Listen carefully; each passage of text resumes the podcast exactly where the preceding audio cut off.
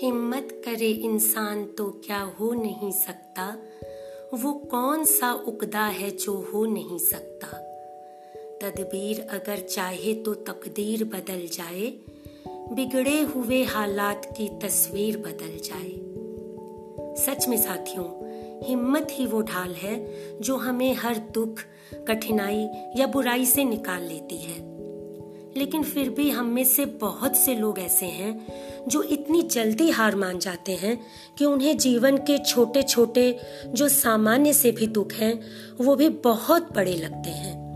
और वे सोचते हैं कि उनके दुख की तो कोई सीमा ही नहीं है। इस प्रकार के लोग हर दिन टेंशन और डिप्रेशन में जाने का बहाना ढूंढ ही लेते हैं। ऐसे लोगों को हमारे आज के कार्यक्रम के जो मेहमान हैं, उनके जीवन से अवश्य कुछ सीख मिलेगी, जिन्होंने जीवन के संघर्षों का हिम्मत से सामना किया और विपरीत परिस्थितियों को भी अपने हक में कर लिया। जी हाँ दोस्तों, आज जिन्हें हम आमंत्रित कर रहे हैं, वे एक ऐसे युवा रचनाकार हैं, जो बहुमुखी प्रतिभा के धनी हैं। वे उपन्यास, गज़ल, नज्म और कविताएँ तो लिखते ही हैं। साथ ही काफ़ी समय से नारकोटिक्स एनोनिमस कार्यक्रम के साथ भी जुड़े हुए हैं। आप हैं विक्रांत राजलीवाल जी, जिनका व्यक्तित्व आज के किशोर और युवा लोगों के लिए प्रेरणा स्रोत हो सकता है। क्योंकि बचपन और किशोर वय में संगत के असर से आपको नशे का व्यसन लग गया था। जिसे न सिर्फ़ आपने त्यागा, बल्कि उसके बाद ऐसी लेखनी उठाई कि सैकड़ों युवाओं के लिए एक आदर्श बन गए। 2003 से आप नारकोटिक्स एनोनिमस के कार्यक्रम से जुड़े हुए हैं और सैकड़ों व्यक्तियों की नशा मुक्ति एवं जीवन सुधार से संबंधित काउंसलिंग कर चुके हैं। नारकोटिक्स एनोनिमस कार्यक्रम के अपने अनुभवों पर बहुत से आर्टिकल ब्लॉग पर लिख चुके हैं और इन्हें लाइव सुना भी चुके हैं। निसंदेह दोस्तों, ऐसे व्यक्तित्व अपने अपने क्षेत्र में मील का पत्थर होते हैं। बस उनकी बात अधिक से अधिक लोगों तक पहुँच सके, यही प्रयास होना चाहिए, जो मैं करना चाहती हूँ। तो चलिए अब विक्रांत राजलीवाल जी के साथ सीधे दिल्ली से अपने पॉडकास्ट द्वारा जोड़ने की कोशिश करते हैं।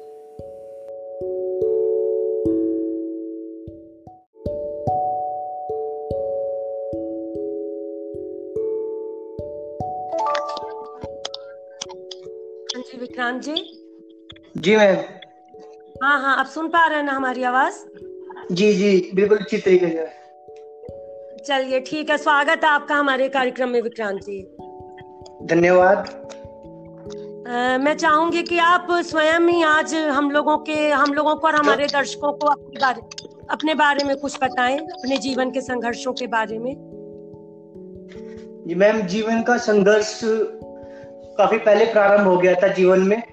बाल्यकाल में ही कुछ असंगत में पड़ा पहले उनकी तरफ़ आकर्षित हुआ और जीवन में एक नकारात्मक परिवर्तन आ गया था और व्यसन आठ से दस वर्ष की उम्र में ही जीवन में व्यसन आने शुरू हो गए थे अच्छा। परंतु ईश्वर की कृपा रही और 16 ईयर की एज में जब 16 वर्ष का था तब जीवन में एक परिवर्तन जावा एक छटपटाहट आई कि परिवर्तन लाना है, स्वयं के अंदर परिवर्तन लाना है और एक बदलाव चाहिए।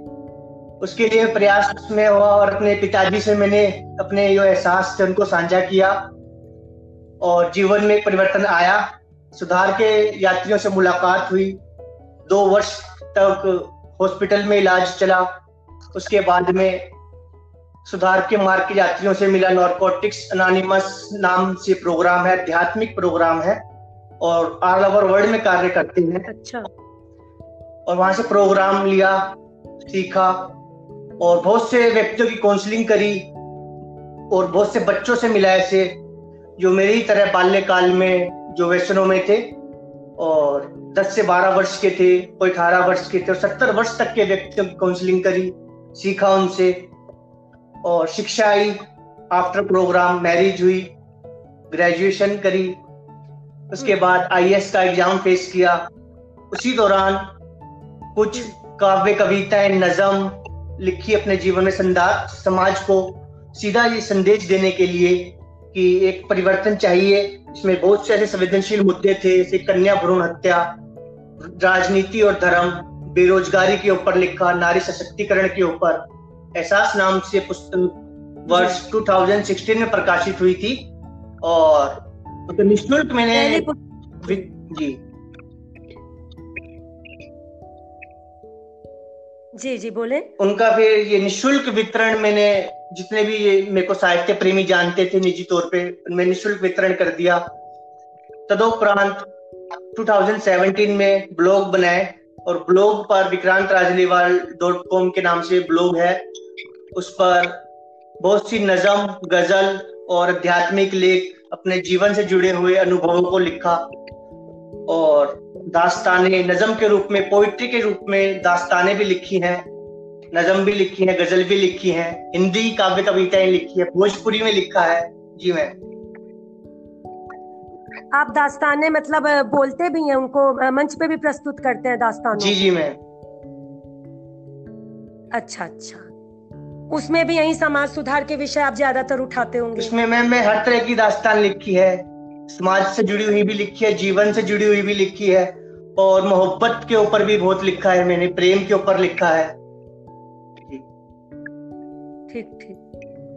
तो आपकी पहली रचना कैसे और कब प्रकाशित हुई? ये तो आपने बताया 2016 में लेकिन आपको इसको पब्लिश कराने का विचार कैसे आया आपके मन में? जी जब मैं एक दिन ऐसे ही मैंने कुछ पंक्तियाँ लिख जी ने मुझे प्रेरित किया कि विक्रांत आप लिख लिख रहे हो अच्छी बात है और लिखो। और जब आप हम्म। बहुत सी रचनाएँ लिख देंगे तो उसको एक पुस्तक के रूप में प्रकाशित करवाकर साहित्य प्रेमियों के बीच में वितरण कर देंगे। मैं कहा जी जैसे आप कहें पिताजी के आदेश माना और अपने शिक्षा के साथ में रचनाओं को भी लिखता रहा। और जब मुझे लगा कि अब इतनी रचना हो गई है कि इनकी पुस्तक के रूप में हम प्रकाशित करवा सकते हैं। तो फिर एक पुस्तक के रूप देकर उनको प्रकाशित करवा दिया। संयोग प्रकाशन घर शादरा द्वारा प्रकाशित है पुस्तक एहसास। अच्छा।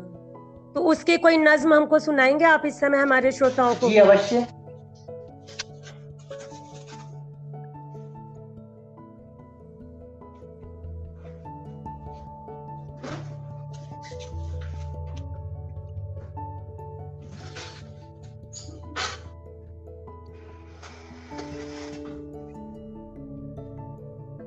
दरअसल ये पुस्तक एहसास में सामाजिक विषय अधिक उठाए हैं। इसमें से मेरी दर्द है हम्म। जो खास तौर पे कन्याओं के ऊपर जो अत्याचार होता है सदियों से कन्याएँ पीड़ित होती आई हैं।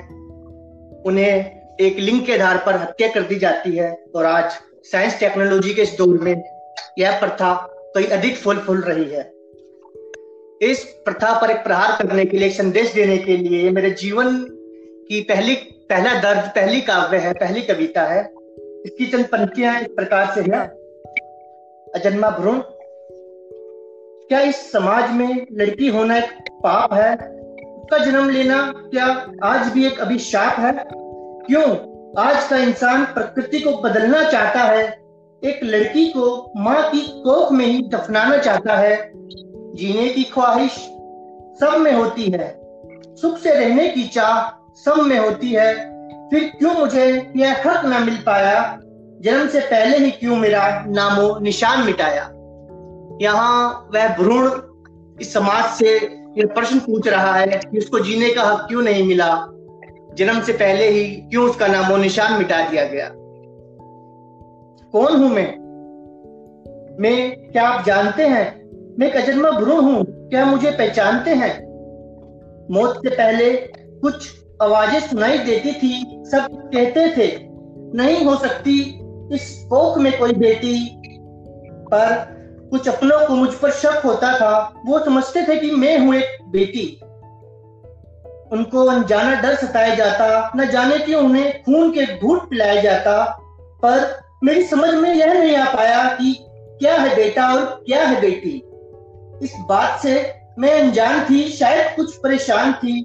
हाँ यह सच है, मैं एक भ्रूण थी और मुझमें भी जान थी। शुरू में तो कुछ संगीत सुनाई देता था, हर कोई खुश है, ऐसा ही एहसास हुआ करता था। अब उस खुशी को जंग में बदलते देखा, अब उस खुशी को शक में बदलते देखा। मैं तो ना जान पाई, पर सब जानना चाहते थे। मैं तो ना समझ पाई, पर सब समझना चाहते थे। क्या है? मेरी माँ की कोख के अंदर इस बात का पता लगाना चाहते थे। अक्सर मुझे ख्याल आता था, इन सबसे ज़रूर कुछ गहरा नाता था। क्यों?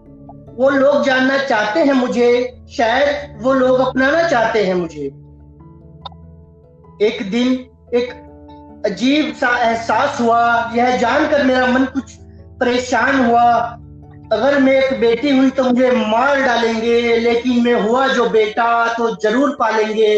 यह सुनते ही मैं काँप गई। मौत से पहले ही मैं मौत को भाप गई। उन लोगों ने मेरी माँ को कुछ समझाया। सब ठीक ही है, ऐसा उसे बतलाया। मेरा परीक्षण करवाने में हर्ज क्या है? नई टेक्नोलॉजी को अपनाने में हर्ज क्या है? उन्होंने मेरी माँ को भ्रूण परीक्षण के लिए मना लिया। ना जाने क्यों खून का घूट मुझे पिला दिया। अब हर समय लगता था कि ज़िंदगी के दिन कम ही है, उन लोगों का शक सही निकला तो मौत का दिन नज़दीक ही है। अब उस दिन का इंतज़ार रहता था, जब होने वाला मेरा परीक्षण था।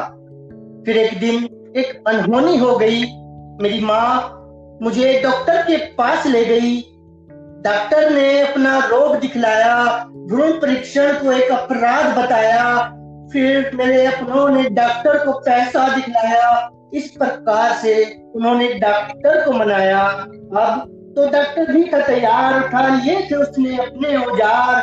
उसने किया भ्रूण परीक्षण और अब वह जानता था, क्या है? मेरी माँ की कोख के अंदर, अब वह मुझे पहचानता था। उसने उसने बता दिया सबको, इस बात से नहीं वो अनजान था। उसकी बात सुनकर सब चुप हो गए। मैं हूँ एक लड़की है जानकर शायद कहीं खो गए। कुछ देर बाद उन लोगों को होश आया। फिर एक बात को उन्होंने उस डॉक्टर को बतलाया। डॉक्टर महोदय बोले, चिंता की कोई बात नहीं, वह मुझे ठिकाने लगा देगा, इस बात से उसे कोई एतराज़ नहीं। अब मेरी माँ को कुछ सम, अब उसने मेरी माँ को कुछ समझाया और और अपने औजारों को कुछ इस तरह से उठाया। मैंने मैंने यह बात जान ली ज़िंदगी खत्म होने वाली है यह बात मान ली। उन सबकी उन सबकी सरकत से मैं इस कदर डर गई। उनके मारने से पहले ही शायद मैं मर गई। हाँ अभी मैं भ्रूण ही थी। या यूँ कहे एक लड़की जो भ्रूण थी, पर इतना तो मैं समझ गई थी। होते थे जो खुश मेरे आने पर, उन्होंने मार दिया मुझे लड़की जानने पर। एक सवाल बार बार मेरे मन में आता, जो मुझको हमेशा ही बहुत सताता। लड़की को जीने का क्यों हक नहीं मिल पाता? वह को में ही क्यों ना हो पर उसे वहाँ भी सुकून नहीं मिल पाता। क्या क्या लड़की होना एक श्राप है? क्या लड़की होना एक पाप है? लगता तो यही है मुझे, पर किसने समझाया यह मुझे? यह सब तो मेरे अपने थे, फिर क्यों मार डाला मुझे? इस बात को अब कभी भी मैं ना जान पाऊँगी। हाँ मैं भ्रूण ही हूँ और जन्म से पहले ही मर जाऊँगी। और जन्म से पहले ही मर जाऊँगी मन व्यथित हो गया आपकी इन पंक्तियों को सुनकर लेकिन वाकई में समाज का यथार्थ है ये। अब तो कुछ परिवर्तन आ रहा है इसमें विक्रांत जी। जी लेकिन अभी भी बहुत कुछ ऐसा ही है। तो ठीक है आप साहित्य से जुड़े लोग और कला से जुड़े लोग भी अगर इस चीज़ में कुछ अपना योगदान दें और इस तरह का लेखन करें और अपनी कला द्वारा प्रदर्शन करें तो शायद कुछ सुधार अवश्य। और बिल्कुल। और आपके उपन्यास भी दो ऑनलाइन प्रकाशित हुए आपने बताया था। उनके बारे में कुछ बताना चाहेंगे? जी मैम, जिस दौरान मैं दास्तानी लिख रहा था, उसी वक्त मुझे उपन्यास लिखने की प्रेरणा अंदर से आ रही थी, पर लिख नहीं पा रहा था। परंतु जीवन में ऐसे बहुत से व्यक्ति मिले, जिन्होंने मुझे प्रेरित किया। ऑनलाइन फ्लोवर ऐसे मिले, जिन्होंने हर पल मुझे प्रेरित किया। और इतनी हिम्मत भरी कि मैं उपन्यास जो मेरी भावनाएँ हैं उनको मैं व्यक्त कर सकूँ। और मैंने अपना एक प्रथम उपन्यास लिखा भोंडा एक कहानी जो दिल को छू जाए। यह ऑनलाइन प्रकाशित है मेरी अपनी ब्लॉग साइट पर और YouTube channel poet Vikrant Rajliwal पर रिकॉर्डेड और फेसबुक लाइव वीडियो के रूप में अपलोडेड है। इसमें जी जी। एक बालक का दर्द है एक प्रेमी का दर्द है और किस प्रकार से एक अनाथ बालक युवा होता है और प्रेम में धोखा खा जाता है उस विषय पर पहला उपन्यास गोंडा मैंने रचा था। अच्छा। और दूसरा उपन्यास? जी दूसरा उपन्यास शंकर मदारी मैंने पिछले ही वर्ष लिखा था और इस वर्ष मैंने प्रकाशित किया है।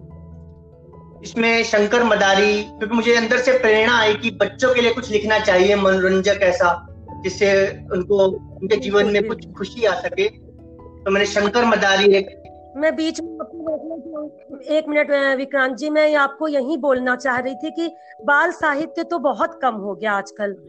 हमारा बचपन था तो शायद हम लोग कुछ पढ़ते थे तो बाल साहित्य काफ़ी आता था, लेकिन अब तो मुझे नहीं लगता कि बच्चों की बहुत कोई किताबें या इस तरह से कुछ साहित्य लिखा जा रहा हो। आपको कैसे, क्या लगता है इस बारे में?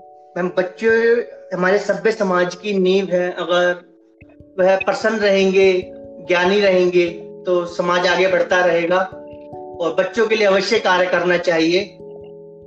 आज भी वैसे बहुत से लोग हैं जो कार्य कर रहे हैं, ऐसे बहुत से चैनल हैं, ऑनलाइन। जिन पर बच्चों के लिए खासतौर पे कहानियाँ और कार्यक्रम बनते हैं। जी। तो यूट्यूब पर मैं ऐसे मेरा छोटा ये बेटा है अतिक्ष नाम अतिक्ष नाम है। तो यूट्यूब पे वो बच्चों के चैनल देखता है। तो मैंने देखा तो मुझे उनसे प्रेरणा मिली थी कि बच्चों के लिए लिखना चाहिए। कि बच्चे अगर खुश रहेंगे और ज्ञानी रहेंगे साथ में संस्कारी रहेंगे तो समाज अवश्य ही एक दिन विश्व गुरु और बहुत आगे प्रकृति करेगा हमारा भारतवर्ष। बहुत सुंदर विचार। विक्रांत जी, आपने जैसा बताया कि आप नारकोटिक्स अनोनिमस कार्यक्रम से भी काफ़ी समय तक जुड़े रहे तो इसका आप क्या आज के संदर्भ में इसका महत्व देखते हैं और आ, मतलब देख ही रहे हैं आपकी क्या हो रहा है आजकल समाज में और नशे का व्यसन इतना लोगों को लग रहा है और लग जाता है तो लोग बस अब ये सोचते हैं कि अब सब कुछ खत्म हो चुका घर वाले भी बहुत ज़्यादा निराश हो जाते हैं और जिन युवाओं को या बच्चों को ये लत लगती है वो भी सोचते हैं कि अब सब खत्म तो उनके लिए तो आपका व्यक्तित्व एक प्रेरणा स्रोत हो सकता है तो उस बारे में थोड़ा बताएँ आप। जी मैम नार्कोटिक्स अनोनिमस एक ऐसा कार्यक्रम है, जो हर एज के व्यक्तियों के जीवन में कार्य करता है और मैं आज भी सक्रिय हूँ। और मैं ऑनलाइन मैंने बहुत से ऐसे ब्लॉग लिखे हैं इनपुट दिए हैं लोगों को। और रिकवरी एंड एडिशन नाम से मेरा यूट्यूब चैनल है और फेसबुक पेज इस पे मैं लाइव आकर समाज को एक सीधा संदेश देता हूँ कार्यक्रम का, कि उनके जीवन में भी एक परिवर्तन आ सके। आज के संदर्भ में यह प्रोग्राम कार्य कर रहा है और वाक्य में बहुत दम है। बाल्यकाल से लेकर युवा काल और युवा जो है आजकल के, उनको अगर वह सशक्त रहेंगे, मज़बूत रहेंगे, नशे से दूर रहेंगे और अध्यात्म या शिक्षा से जुड़ जाएँगे तो उनके जीवन में परिवर्तन आ जाएगा और ये समाज के जो एक बहुत महत्वपूर्ण हिस्सा है, वह फिर से समाज में मिलकर, समाज के लिए कार्य कर पाएगा। तो आपका अपना अनुभव क्या कहता है कि इस तरह के कार्यक्रमों से आपने जो देखा लोगों में सुधार हुआ कुछ? जी मैम, बहुत सुधार हुआ है और आज तक सबसे ज़्यादा रिकवरी की जो परसेंटेज है, वो नार्कोटिक्स अनानिमस की रही है। सब क्योंकि यह विचारों की विचारों की यंग है। यह विचार है, एक परिवर्तन माँगता है जो, खासतौर पे युवाओं में और जो किसी भी एज का व्यक्ति वैसे मैं बाल्यकाल में ही जुड़ गया था और युवा अवस्था से पहले ही मुझे ज्ञान हो गया था और कृपा हुई ईश्वर की और मुझे ऐसे व्यक्ति मिले जीवन में जो सुधार के मार्ग पे चल रहे थे और प्रोग्राम का पता चला सीखा और जीवन में आज उनको 16 वर्ष हो गए हैं। नारकोटिक्स नानिमस कार्यक्रम के तहत और 20 वर्षों से मैं स्ट्रगल कर रहा हूँ और तीन वर्ष से अधिक मैंने रिकवरी के मैंने कहते कमाए हैं। और मैं बहुत से व्यक्तियों की काउंसलिंग करता आया हूँ और युवा खासतौर पर युवाओं को मैं संदेश देना चाहूँगा कि यदि मैं वह बालक हूँ जो बाल्यकाल में ही व्यसनों में आ गया था और युवा अवस्था होते ही मैंने इस मार्ग को चुना, क्योंकि मेरे को उस वक्त प्रोग्राम नहीं था लेकिन ज्ञान हो गया था कि जीवन में नशा एक जहर है, कभी शाप होता है। और शिक्षा, समाज, इंसान का सामाजिक होना, संस्कारी होना एक वरदान है। और संस्कार जब युवाओं में आ जाएँगे तो अवश्य परिवर्तन हो जाएगा इस समाज में। आप जैसे लोग बहुत कर रहे हैं लेकिन आप और कर रहे हैं जिससे कि आज युवा और किशोर जो इन चीज़ों में पढ़ते हैं तो पहली बात तो उनको पढ़ने का ही ना कुछ इस तरह का हो और अगर वो इस तरह की लत में पढ़ भी जाए तो कैसे इसमें से निकलना है या वो निकल सकते हैं इसकी प्रेरणा आप उन्हें दें यही हम चाहेंगे आपसे। और अपनी कोई गज़ल हमारे श्रोताओं के लिए आप सुनाना चाहें तो? जी गज़ल में सुनाना चाहूँगा। जैसे कि ये आजकल कोरोना का एक कहर पूरे समाज में व्याप्त है और समाज को उसने समाज का ढांचा है एक स्वास्थ्य है उसको डगमगा दिया है। और साहित्य का क्षेत्र हो खेल का हो या राजनीति का हो बहुत हानि करी है इस कोरोना ने। तो इस कोरोना के कहर से जी मुक्त करने के लिए मैंने एक गज़ल लिखी है। सबसे पहले मैं वह सुनाना चाहूँगा जिससे आपके जो श्रोता हैं वह भी कोरोना से भयमुक्त हो पाए। बिल्कुल। यह गज़ल है रहे महफूज ये दुनिया रहे आबाद ये दुनिया। इसमें मैंने शेर अभी कुछ समय पहले ही एक शेर जोड़ा है तो उसी से शुरुआत करता हूँ। जी बिल्कुल करें। डर जाता है हर शख्स सुनते ही आजकल नाम कोरोना दिखता अक्स मौत का है खतरनाक बहुत ये कोरोना। डर जाता है हर शख्स। सुनते ही आजकल नाम कोरोना। दिखता अक्स मौत का है खतरनाक बहुत ये कोरोना। अब गज़ल है। इसे मैं गाकर सुनाना चाहूँगा। क्योंकि तो उसी लय में मैंने लिखी थी। रहे बिल्कुल स्वागत है। गज़ल है रहे महफूज ये दुनिया। घरों में रोक लो दुनिया, बचा लो खुद को कोरोना से। रहे आबाद ये दुनिया, गिराई घटा है जो जहरीली जहरीली। दम घोट देगी वो, धड़कने रोक देगी वो। होकर दूर दुनिया से बचा लो ये दुनिया। वो खुली हवा, वो आज़ादी जल्द ही लौट आएगी। देखना एक रोज जीत जाएगी, ये रुकी हुई दुनिया। यकीन खुद पर रहे कायम। हसी मुस्कुराहट से होगी रोशन। हरा करोना को ये हसीन दुनिया। ये कैसी हो चली दुनिया? संक्रमण से कोरोना के अब डरने लगी ये दुनिया। सांस लेते, कहीं जाते, छूने से भी देखो, अब डरने लगी ये दुनिया। ये कैसी अनहोनी आ गई, यह सोच सोच अब मरने लगी है दुनिया। कहीं भूखे मरते गरीब, कहीं जान खतरे में, कहीं दूर अपनों से फंसी हुई ये दुनिया। ये दुनिया है जो ये दुनिया, हरा हर संक्रमण को देखना जी जाएगी ये दुनिया। एहसास मोहब्बत का रहे कायम हमेशा। साथ अपनों से महक जाएगी ये दुनिया।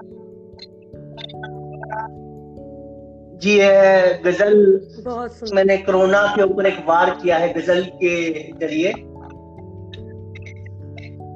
चलिए आपका ये वार काम करे और जल्दी से ये कोरोना यहाँ से जाए। बस यही हम सबकी इच्छा है और बहुत अच्छा लग रहा है आपसे बात करके विक्रांत जी। और आगे भी मैं चाहूँगी कि आप हमारे कार्यक्रमों में आए और अपनी गजलें सुनाएँ और ये जो आप समाज सुधार की रचनाएँ करते हैं और संदेश देते हैं वो हमारे श्रोताओं तक जाए।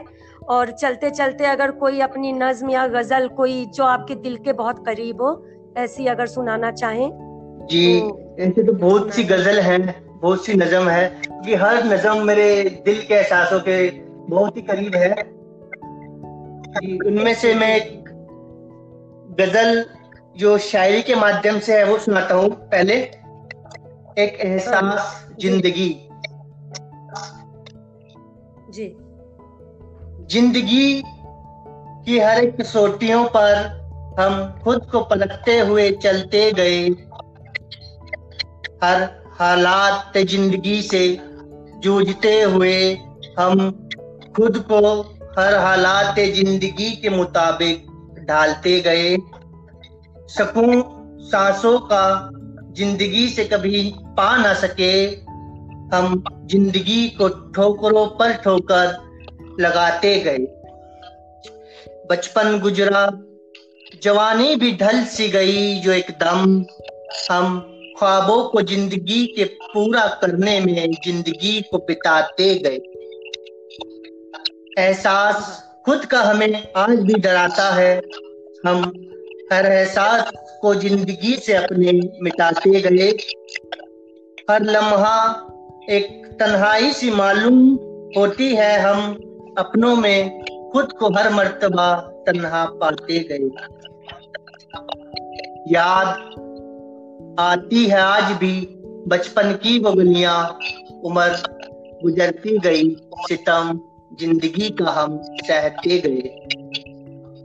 उम्र गुजार दी हमने, सलीका, ज़िंदगी का सीखते हुए हम आज भी सलीका, ज़िंदगी का जो सीख ना सके, हर हाल, हर हकीकत को ज़िंदगी के अपने सीने से लगाए, हर हकीकत को ज़िंदगी की हम ज़िंदगी से झुटलाते गए। इशक है इशक है हमें आज भी ज़िंदगी से बेइंतहा, जहर सांसों से ज़िंदगी का पीते हुए हम जो मुस्कुराते गए हम जो मुस्कुराते गए। बहुत खूब। ज़िंदगी के दर्द का आपने बहुत ही सुंदर चित्रण किया है। शुक्रिया। तो बहुत बहुत धन्यवाद विक्रांत जी आपने अपना समय दिया और हमारे कार्यक्रम में आए। और जाते जाते कोई संदेश देना चाहेंगे आप आज के युवा पीढ़ी के लोगों को?